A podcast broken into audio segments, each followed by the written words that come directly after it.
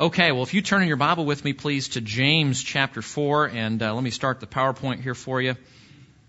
Uh, if you're just joining us, uh, we're in a verse by verse look at the book of James. Uh, this uh, short but very, very helpful letter is uh, the topic of our discussion right now.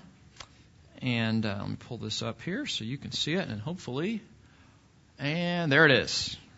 Awesome. Okay, I'll move that out of the way here so you can see the whole thing.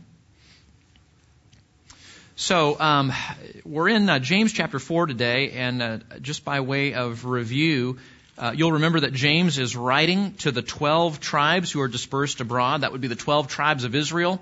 This is in the, the middle 50s AD. So probably 44, 46 AD is when this letter is written. It likely was the first New Testament book written.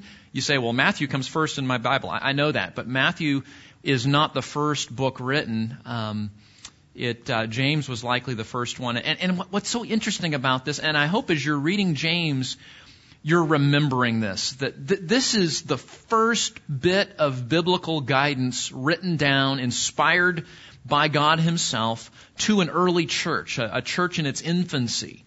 And uh, there's so much here to, to glean by way of help. Uh, you know, we, we all think, uh, those of you that have done sports, we, we remember the old coach, uh, gentlemen, this is a football, right? You know, just getting back to the basics of, of uh, the game of football. And, and that's what James is really doing. He's taking us back to the basics of Christianity. And I think this is really timely and really helpful. It, it's also timely, as the title suggests there, is that this is real faith in difficult times.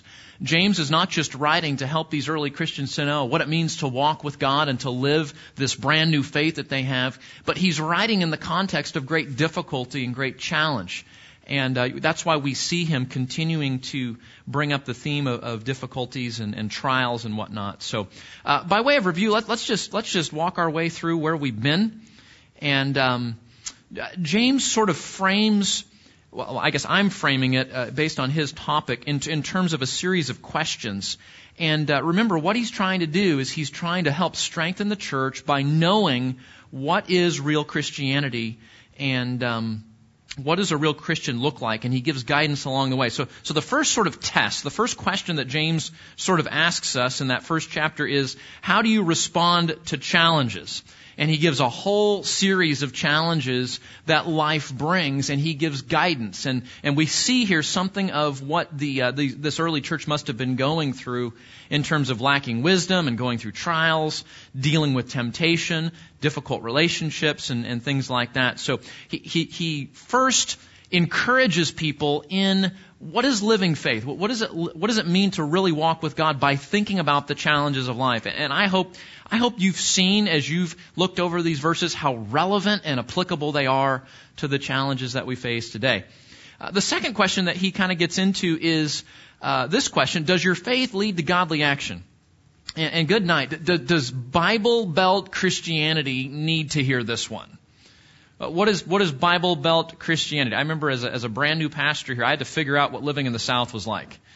Um, you know, all, all the all the accents and creative grammar and um, you know all that goes with that, and, and learning that. Uh, you know, if you order tea in the restaurant, which where I'm from, you get something hot and steamy. If you order tea in a restaurant out here, you get something cold and probably sweet, right? You know, so there's some translation that, that's needed. But, but Bible Belt Christianity, not, not just Southern living, but Bible Belt Christianity is cultural Christianity. Uh, now this is changing. I mean, have you noticed in Hood County? It's changing right now. It used to be most people went to church, most people said, yeah, Jesus is important. There is a secularism and a growing, I, I see Mr. Goodner nodding there, uh, uh, an atheism that things are not the way they were, right? You know, Callum, Callum pretty much grew up here. He can attest to that too. So, um, so, so the question is, does your faith, does your Christianity actually lead to godliness? Southern Christianity says Jesus is important and I go to church and, and, and I try to be a nice person, right?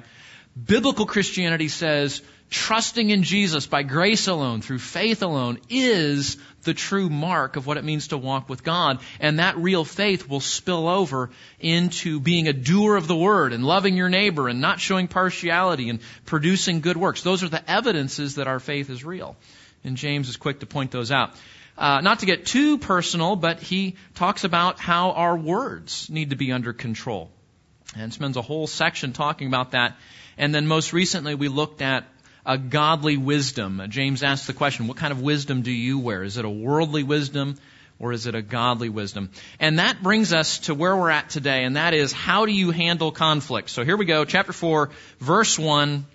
What is the source of quarrels and conflicts among you? James says, I'm glad you asked, let me tell you. Is not the source your pleasures that wage war in your members? Now, look up for a second. Does that shock you? What James is saying is the reason that you have conflict and difficulty. We, we, we would expect for him to say, What is the source of quarrels and conflicts among you? Is not the source your spouse that wages war in your kitchen, right? We would expect something like that. Is not, is not the source your financial difficulty that makes, you know, living paycheck to paycheck uh, extremely stressful, right? But that, he doesn't say it. What does he say is the source of quarrels and conflicts? Did, did you catch it? What's the source? Your pleasures. Wait, wait, whose pleasures? Whose? Your, you guys are like, I don't want to say that too loud. Your, it's me, it's my problem. I am the reason that I have conflict in my life. And he identifies the source is the pleasures. Your, your uh, version might say passions or something like that. And do you remember what that word means? It means the feeling you get when you get what you want. That rolls off the tongue, doesn't it? The feeling you get when you get what you want. I'll put it real simple. You and I are in love with getting our own way. We are obsessed with getting what we want. And we love the feeling of gratification when we buy that new boat from Bass Pro Shops, or that new special firearm, or whatever it is, or that, that Pinterest idea that now is taking uh, reality in my living room, ladies, and I'm working on my girl analogy, so keep keep giving me help here, okay? Right? I mean, that, that you you love that, and and James says that's the problem. You love getting your way too much. Uh, the feeling you get when you get what you want, and that wages war inside of you. We're a walking war of wants, right? We have wants, we have desires, and when those wants go unmet, they collide with other people then that's a problem, right? And you know how it is. You know, things don't always go your way at work, do they? Things don't always go uh, your way with your your spouse is not the same as you. Your children are different. You, you ever look at your children and you go, where did these short people come from? I can't relate to them, right? And maybe there was like a, a switch in the in, in, the hospital, right? And you know, because our children can be very different than we are, and uh, those differences create occasions when our sinful desire to get our own way comes out and now it results in a fight.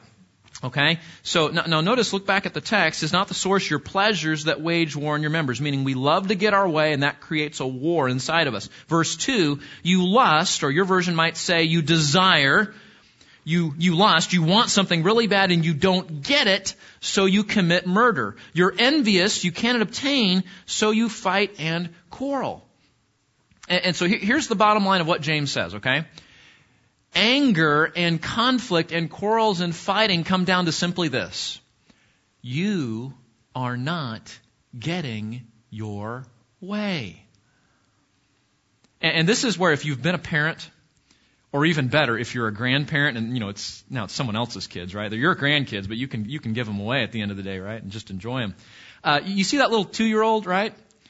And uh, th- this is great. Uh, you know, you, you, you look at what happens when uh, you know someone comes by and picks up the toy that the two-year-old was playing with, or you know, you you put uh, a supper down in front of them that they've never seen before, and they turn up their nose. And, and, and you, two-year-olds illustrate this so great, right? They just and they, they don't when they don't get their way.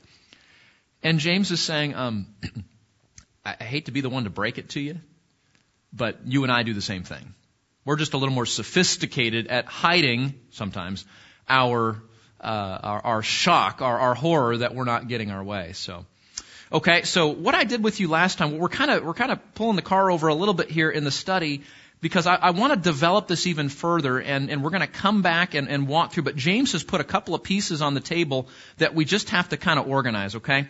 So um, if you missed this from two weeks ago, the complete diagram is on the back of your notes, okay? So you don't have to freak out and figure out where you're going to write this down. Um, I want to show you today the progression of conflict using James as a starting point how and why do you and I struggle with conflict and fights and anger in our relationships uh, and life? And then what we're really going to focus on today is, okay, what do we do about it? When we have that conflict, when we recognize that we've, we've fallen prey to being loved with getting our way and, and then wanting things and not getting them, how do we get out of that? Okay, so just by way of review, uh, James tells us here that conflict does not start because you married a person different than you. Conflict does not start because um, you uh, are in the wrong circumstances or, or your economics or something like that. And, and that's what's so helpful, guys. Circumstances are not the culprit. You say, wait a minute. When I'm in better circumstances, I don't fight as much. That is true. But remember what the Bible says. Uh, Paul tells us in Philippians 4 that he found a way to be content in whatever circumstances he's in. So, so mark it, guys. Biblical contentment is not dependent on a certain set of circumstances. It depends on the reliability and faithfulness of your Savior. That's Philippians 4:13. Okay, just write that down there. But where does conflict come from? It doesn't come from circumstances. It actually comes from the disposition of your heart. We looked at this last time. There, there's only two choices on the shelf, right? Pleasing God or pleasing self. And so the Bible tells us, for example, in 2 Corinthians 5 9, that our aim, our goal as Christians should be to live for Him. And if we if just write down 2 Corinthians 5:15, we looked at that last time, that Jesus died on the cross to rescue us from the bondage of living for myself. 2 Corinthians 5:15 Jesus died so that we who live would no longer live for ourselves but for him who died again uh, and rose on our behalf. Okay? We come into this world pre-programmed in our fallen condition to live for myself. And the Bible is saying that's the problem. That's the real source. That's where conflict begins. I am set on living for me. I am in love with getting my way. We all come into this world believing Burger King theology. I want my way right away. And, uh, and that's the problem, right? Jesus comes in the gospel to rescue us. Uh, what, what, can I ask you this? What should the goal of the Christian be? What's the goal? Glorify to glorify God. The glor- glorify God means I'm not living for who? I'm not living for myself, but instead I'm living for. Just think about that. I, I, I told you the, the example that uh, let's say let's say Lisa and I go and we're gonna we're gonna paint we're gonna paint the kitchen. And some of you remember this from last time. We're to paint the kitchen, and I'm a guy, which means I see about eight colors in the world. You know, there's blue, and yellow, and orange, and uh, right. You just pick from those eight colors. And uh, and I'm also uh, economical, which means uh, you know the, the builder grade paint uh, that's nine ninety nine for a gallon is what I'm going to pick, right? And uh, my wife, who's a girl, and girls see in 16.7 million colors, and and they know colors that I can't even pronounce, like like fuchsia and periwinkle or peri what's it called? Uh, peri what is it? Periwinkle. Yeah, it, like, see, see, just like that, that, you know, I can't even pronounce them, let alone, they're unidentifiable. And so, so we're, we're there at Lowe's and it's like, hey, I think, I think orange is, the kitchen needs to be orange. I mean, it's just, you know, and we get the builder grade paint and she says, well, I was thinking kind of like a pastel thing and I'm going, a what? What's a pastel? Um, and she's saying, you know, I was doing some research on this, and you know, actually, if you get the paint that's forty nine ninety nine that has the primer, and you only have to cover it once, I'm going forty. You know, that's that's like five times as much as the builder grade, and, and that's just doesn't seem like a good deal. And and and here we are, right, in aisle five at Lowe's, and and uh, things are getting a little heated, right, and and before you know it, we're having a conflict. Now, the first thing that the Bible identifies there is that my problem in disagreeing with my wife and starting an argument is I want my way too much. I'm living for myself instead of living for God. Listen to this. Mature Christians know how to deal with disagreements, even strong disagreements, in a way that honors Jesus. And it starts by turning away from our natural bent of living for self and instead living for God, which is the purpose of the gospel. So it starts with the disposition of our heart. That leads secondly, this is all review. This is for you guys that weren't here last time. Review is what we just saw in James, right? That disposition, that direction of my heart, right? Am I living to please God or am I living to please myself? That then gets translated very practically into what I want in life. What do I want? My desires, right? And, and we've read here that, that this, these passions, these pleasures, this fallen desire to get my own way is the problem. See, if, if I, if I walk into Lowe's not conscious of living for Jesus instead of me, and then my wife uh, shares a different opinion about paint with me, what am I going to do? Well, I'm going to say, well, my way's better, right? It's more economical. It's a color I can pronounce. You know, it's, it's clearly superior because I love to get my way. Well, guess what? I married a sinner just like you guys that are married married a sinner, right? So now you've got another person who's also tempted to live for themselves that also has their own set of desires and now you've got conflict. But, but mark it here guys, long before we disagreed over paint, there are realities going on in our hearts that set us up for the conflict. Okay? I'll say it like this. The conflict doesn't start with a disagreement over paint. The conflict starts in the direction of my life. Am I living for self or am I living for God? Secondly, it, it, it translates into uh, what am I wanting? Do I want to get my way? Do I want to get the paint that I want to get? Or am I living for something better? And, and as Regine and others have said a moment ago, a Christian should want to glorify God more than they get their way. Now, as we say, that'll preach, won't it? Right? Politics. Our goal should be to live for God, not get our own way. Family.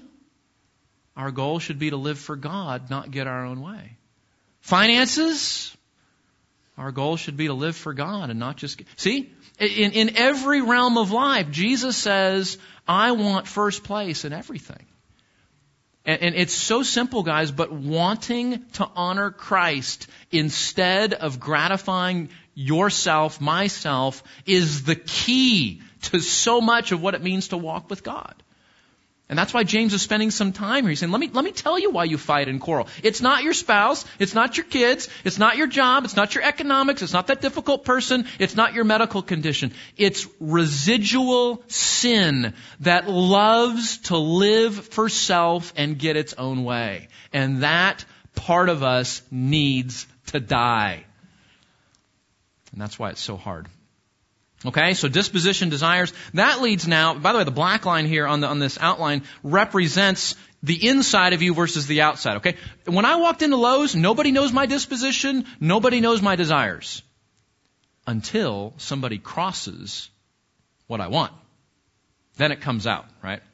Now, that occasions a difference, right? We're, we're, what, this is the development of conflict. It starts with the disposition of my heart. That leads to desires, certain things I want. Then we have an occasion for a difference. She wants periwinkle and I want orange. She wants the $50 super duper Lowe's paint. I want builder grade, uh, right? You say potato, I say potato. It, it, it's, it's any sort of difference in life.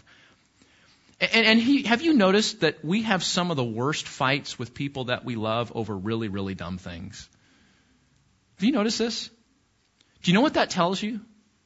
The topic isn't the issue. The topic isn't the issue. And yes, there are hills to die on, and we'll talk about that. But, but the topic is not the issue. The issue is we love getting our way, and we want what we want. And we, when we don't get it, we act like two year olds. And so that difference is the occasion, right? And that leads to a disagreement. And, again, I, I said this last time, the disagreement in your marriage, the disagreement with your family, the disagreement with the boss is not the cause of your conflict, it's the occasion. That disagreement, that, that difference is where God says, let's see what's in your heart right now. And that difference, that disagreement is a test. Are you going to live for God or are you going to live for yourself?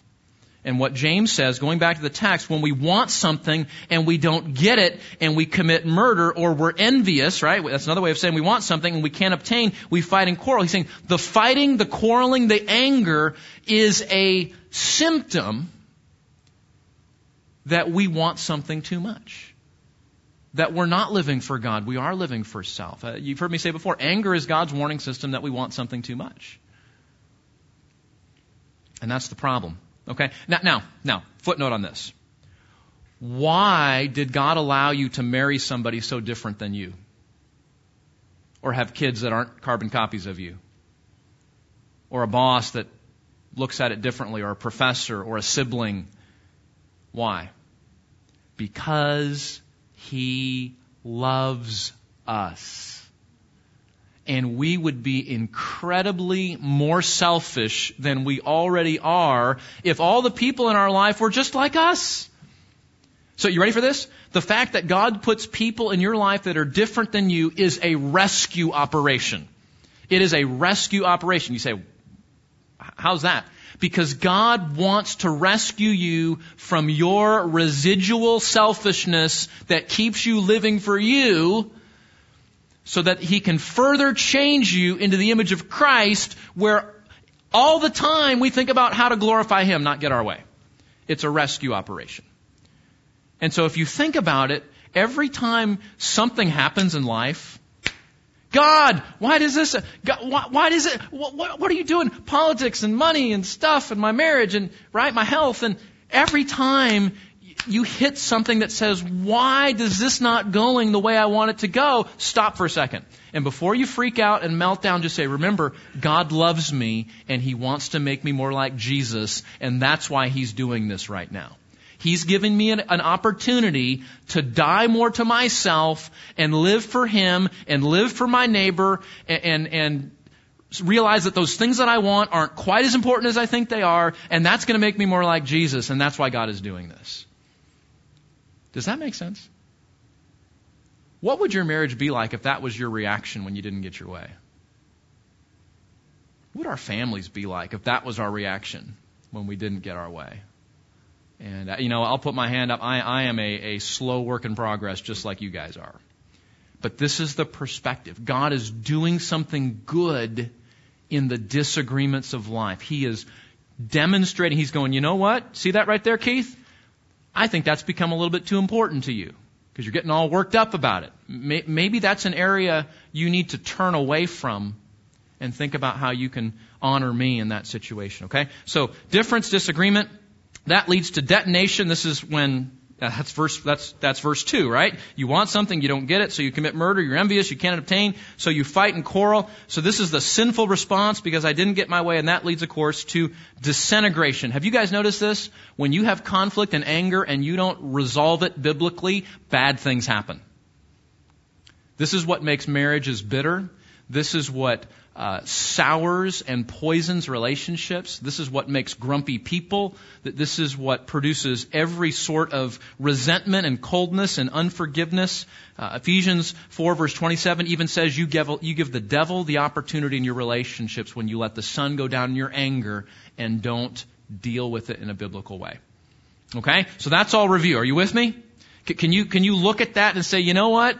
The last time I had a conflict, I can, I can kind of see, yeah, I was kind of living for myself. I wasn't really thinking about God. Yeah, I was really wanting something too much, right? Okay, yeah, someone did, didn't want to give me that, and yeah, I did kind of blow up. And so use this as a diagnostic to see your conflict for what it really is, and now I want to show you what to do about it.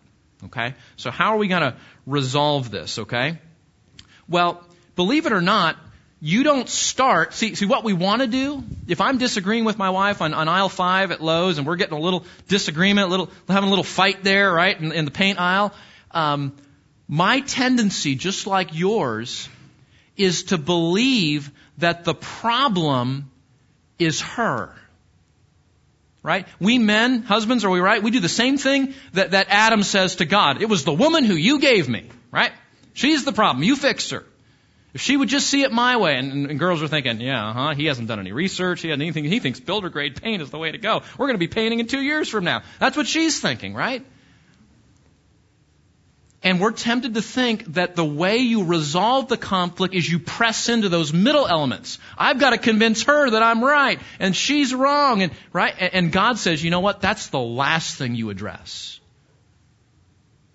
God doesn't care about a paint color. He cares about your heart and your heart is the thing that needs attention first and foremost. So ask yourself some questions. And by the way, if you flip your outline over, this picture is filled in. So don't feel like you have to draw it all in. So the picture I'm about to show you is on the back of your notes, okay? Ask yourself the question, where is the focus of my heart? Who or what am I worshiping? Whose glory am I living for? You start talking to yourself like that, you're going to be like, oh. And that is an occasion, guys, for repentance and confession and forgiveness. We must deal with the sinful heart behind the conflict. You ready for this? The, the, the, biggest problem in my marriage is me. It's me. Now, that takes a lot of faith to believe, doesn't it? But we're in, when we are in our biblically informed mind, we see that, yeah, you know what? Behind every conflict is me, a sinful person, striving to get my way instead of living for God. So that's an occasion for repentance, confession, forgiveness. I'll explain what that is in just a moment. What did I want? What lusts are ruling me? And, okay, now we get to talk about the paint color, right? Okay, I've dealt with my heart, Pastor Keith. Now we deal with the paint color, right? No, no, no. Now you gotta go repair the damaged relationship that you just created. Now you go to the bottom elements. How did I sin in my response toward my wife? How am I currently sinning against my spouse? You say, what do you say currently sinning? Currently sinning is when she's sitting on that side of your house and you're sitting on that side of your house and you walk by like ships in the night. There's no communication. And, and, and you know, it feels colder in your kitchen. You know, you standing in the, right? It, that's how you're currently sinning when you don't deal with these sorts of things. So you deal with your heart first, right? That's the first part. Then you go and you confess your sin to your spouse or to your boss or to your kids or whatever your conflict and anger, whoever was affected by that. And by the way, um, who is the party chiefly sinned against in every offense? God is. So it starts with confessing our sin to God. That's, that's the first part. And then we go and we confess our sin to our spouse or whoever is uh, who we sinned against, okay? Now, I know what you're thinking. You're thinking, Pastor Keith, we fight a lot. Um, we have to, like, do this every time we, uh huh, that's absolutely right. Every time you, you sin, you, you fall into this, we repent, we confess, we go seek forgiveness. Every single time. This is how you maintain harmony and unity in your home. It's how you maintain a love and fellowship with God. It's how you grow more into the image of Christ. And it is a lot of work, especially, I didn't grow up with this. No one taught me this. So I did what, what most of most of what we all do. You try to figure it out, you know. You, you have a fight with somebody, and you're like, Sorry. Maybe you go buy her something, right? Maybe you try really, really hard to be nice. And that, that that's good, but that's not going to repair the damage that happens in conflict. Okay, so, so I deal with my heart first, right? Repentance, confession, forgiveness. I deal with the broken relationship with my spouse or whoever it is I'm having the fight with. Repentance, confession, forgiveness. Now what do we do? Now, now, now, now, as friends, listen, as friends, we're back in fellowship. We've confessed sin. We've forgiven each other. Now we can sit down, brother and sister, in harmony and unity and talk about do we get the builder grade paint or do we get the $50, you know, Lowe's super duper paint? But we do it as friends.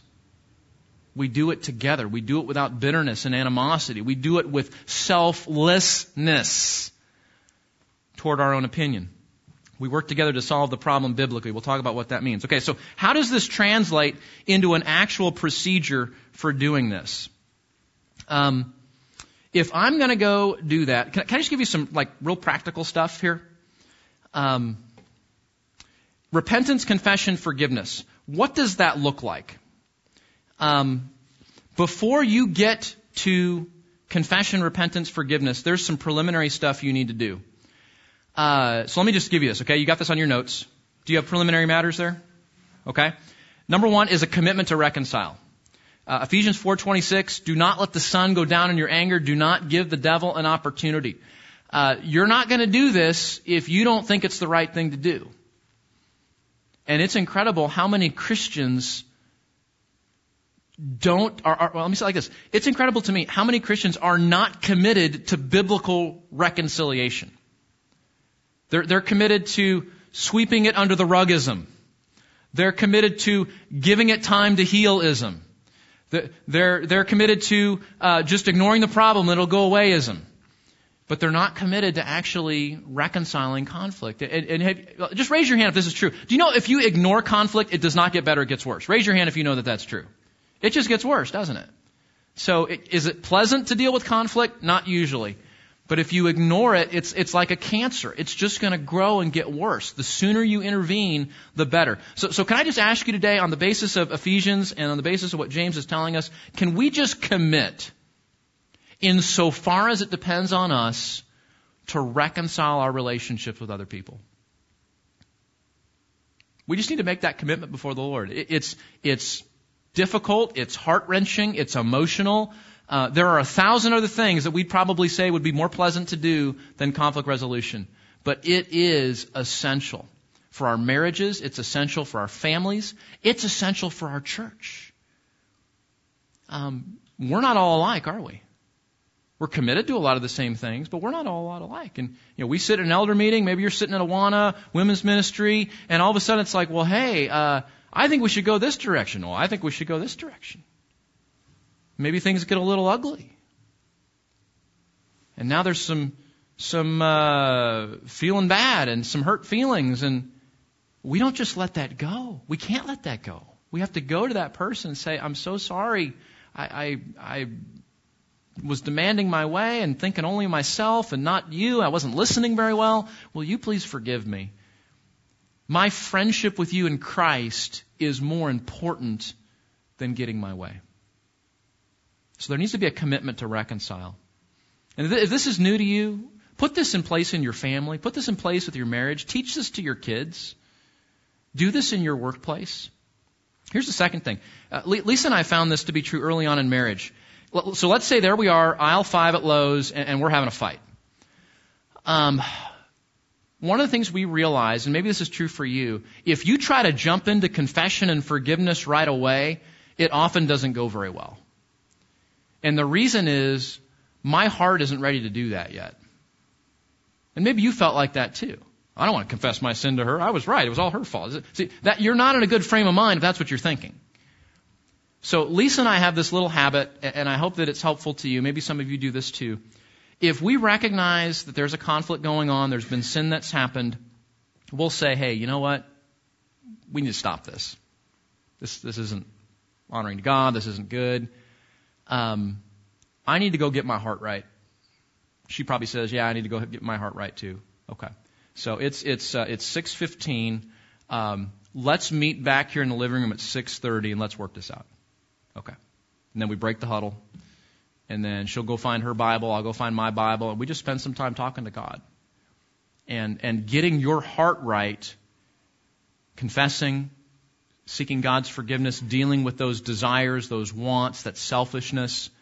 That's the prerequisite to then go going and getting right with the other person. So give yourself some time to do that. Put a deadline on it. You know, you don't you don't want people going and locking themselves in in the you know the, the the den or the garage and you know it's six hours later you haven't seen anybody. Don't do that. Um, but but but give yourselves some time, an agreed upon time, to get your heart right with the Lord, and then come on back at, at the predetermined time and work it out. Okay, do that. Number three, you have to understand confession and forgiveness. You have to understand confession and forgiveness. And again, I, I think forgiveness is, forgiveness is one of those things that every Christian is familiar with, but I think very few Christians really understand. So let, let me just talk, talk to you about this real quick. And I'm, I'm, I've put a, a list there from Ken Sande's excellent little booklet called Biblical Peacemaking. And in it, he catalogs uh, what he calls the seven A's of confession. Seven A, like the letter A, because they all start with A. So when we say confess and repent of your sin, what does that mean? Okay? Um, I don't have time to unpack all of this for you, but simply to understand, each of these elements is a a true part of biblical forgiveness and confession. Okay, so look at this. Number one, you have to address everybody involved. Okay, you can't confess and repent if you don't actually deal with the people involved. Now, who's, who's involved in every sin that you commit? Always God, sometimes other people. So 1 John 1, 1 9, if we confess our sins, meaning to God, right?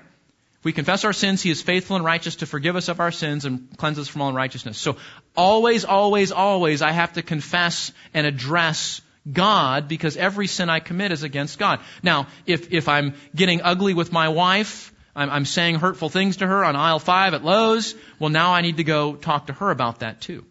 Number two, I need to address, or excuse me, avoid if, but, and maybe. You say, what, what are those? Those are words that kill your confession. Those are confession killing conjunctions, if you want those, okay, for you grammar people out there.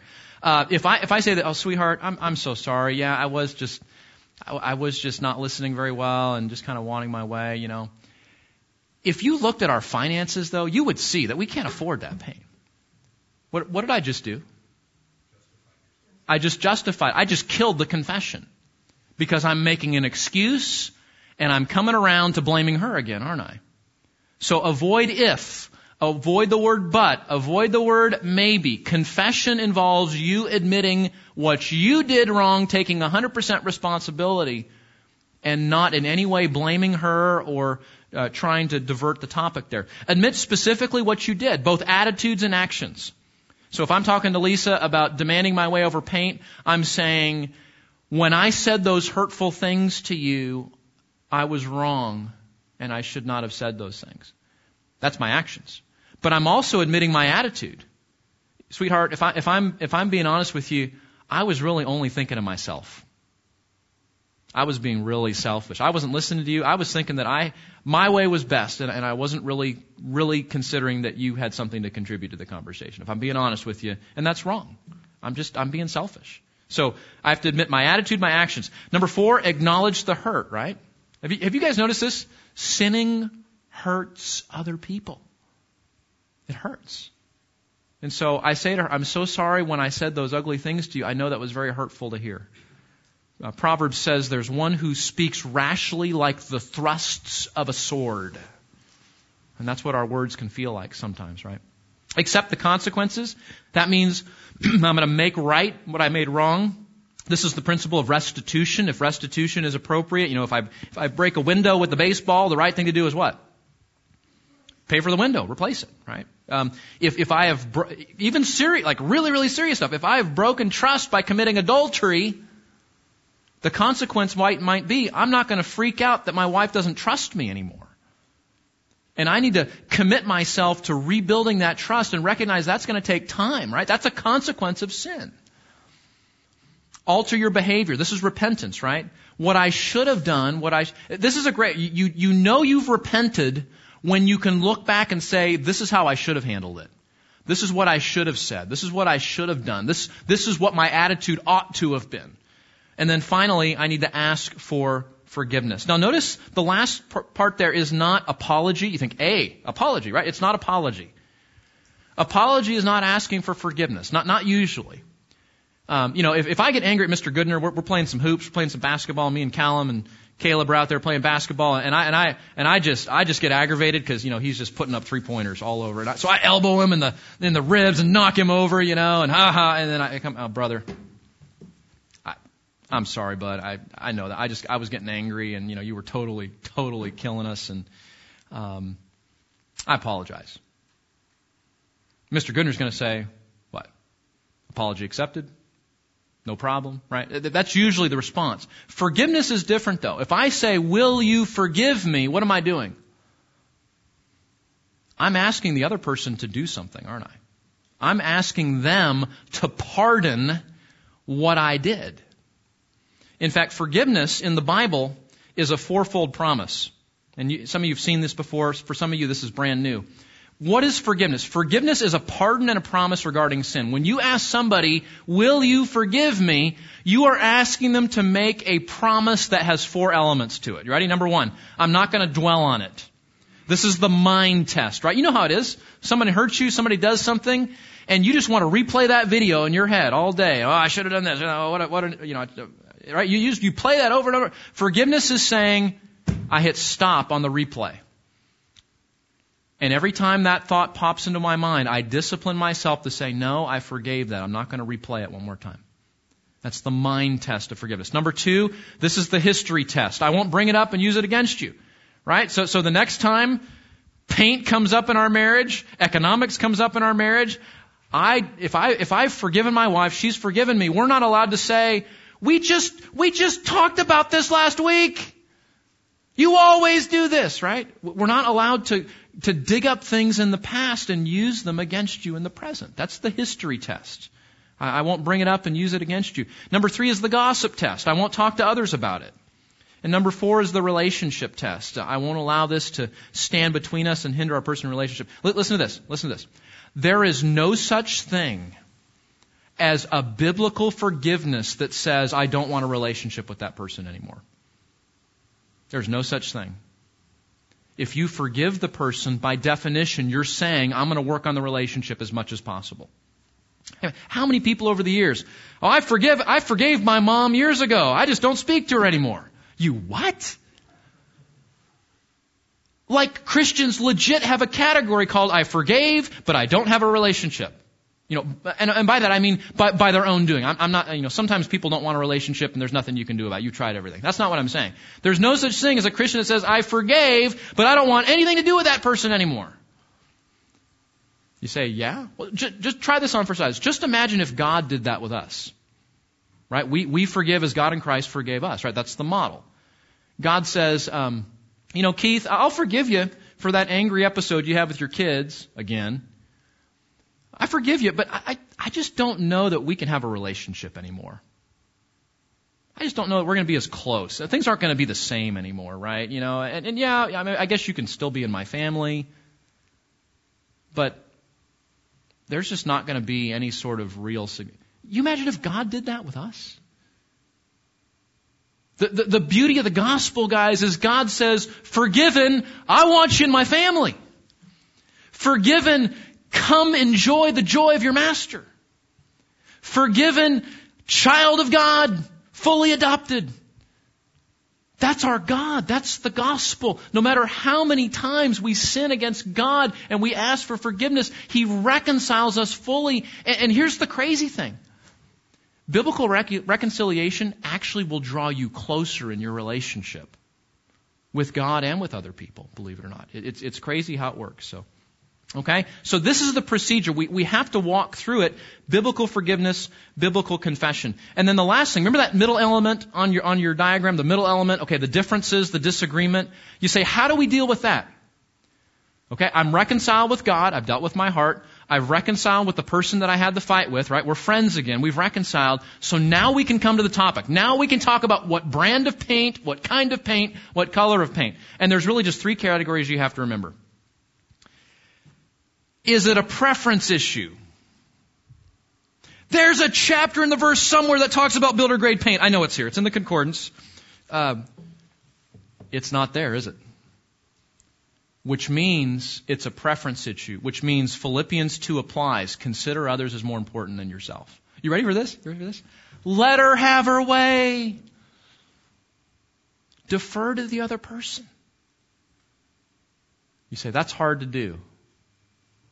Yeah, it is. But keep reading in Philippians. Jesus himself didn't consider equality with God a thing to be grasped, but he emptied himself, took the form, as a bond, uh, the form of a bondservant to live and die in our place to accomplish our salvation. And if Jesus exemplifies that sort of humility, then we who follow him ought to as well, by, by deferring to other people. Prefer the other person. Second, is it a sin issue? It's repentance. This is easy. If, if the conflict is over something sinful, you repent or you call the other person to repentance and you turn your way back to the Lord. You say, what if we can't figure it out? We don't know if it's a preference issue or a sin issue. We can't do that. Then you commit to study Scripture and you solicit godly counsel. That's why you have pastors. That's why you have small group leaders. That's why you have older brothers and sisters and friends in Christ to work these things out. Okay? Let's do it. That hurts, doesn't it? We have a great God who's reconciled us in Christ, and it's our joy to pursue reconciliation with other people in His name and for His glory. Uh, Father, thank you for uh, time in your word and, and time to think these things through. I pray that we would put these biblical truths into place in our marriages and in our families and other relationships. Father, this is hard because we all, we all are in love with our own way, and so we need to die to ourselves. Uh, thank you that the Lord Jesus came to live and die so that we would no longer live for ourselves, but for Him. And as we seek the Lord Jesus, Lord, make us humble, selfless, people that love to honor you, that love to defer to others, and, um, and, and live for your glory in all that we do. In Christ's name, amen.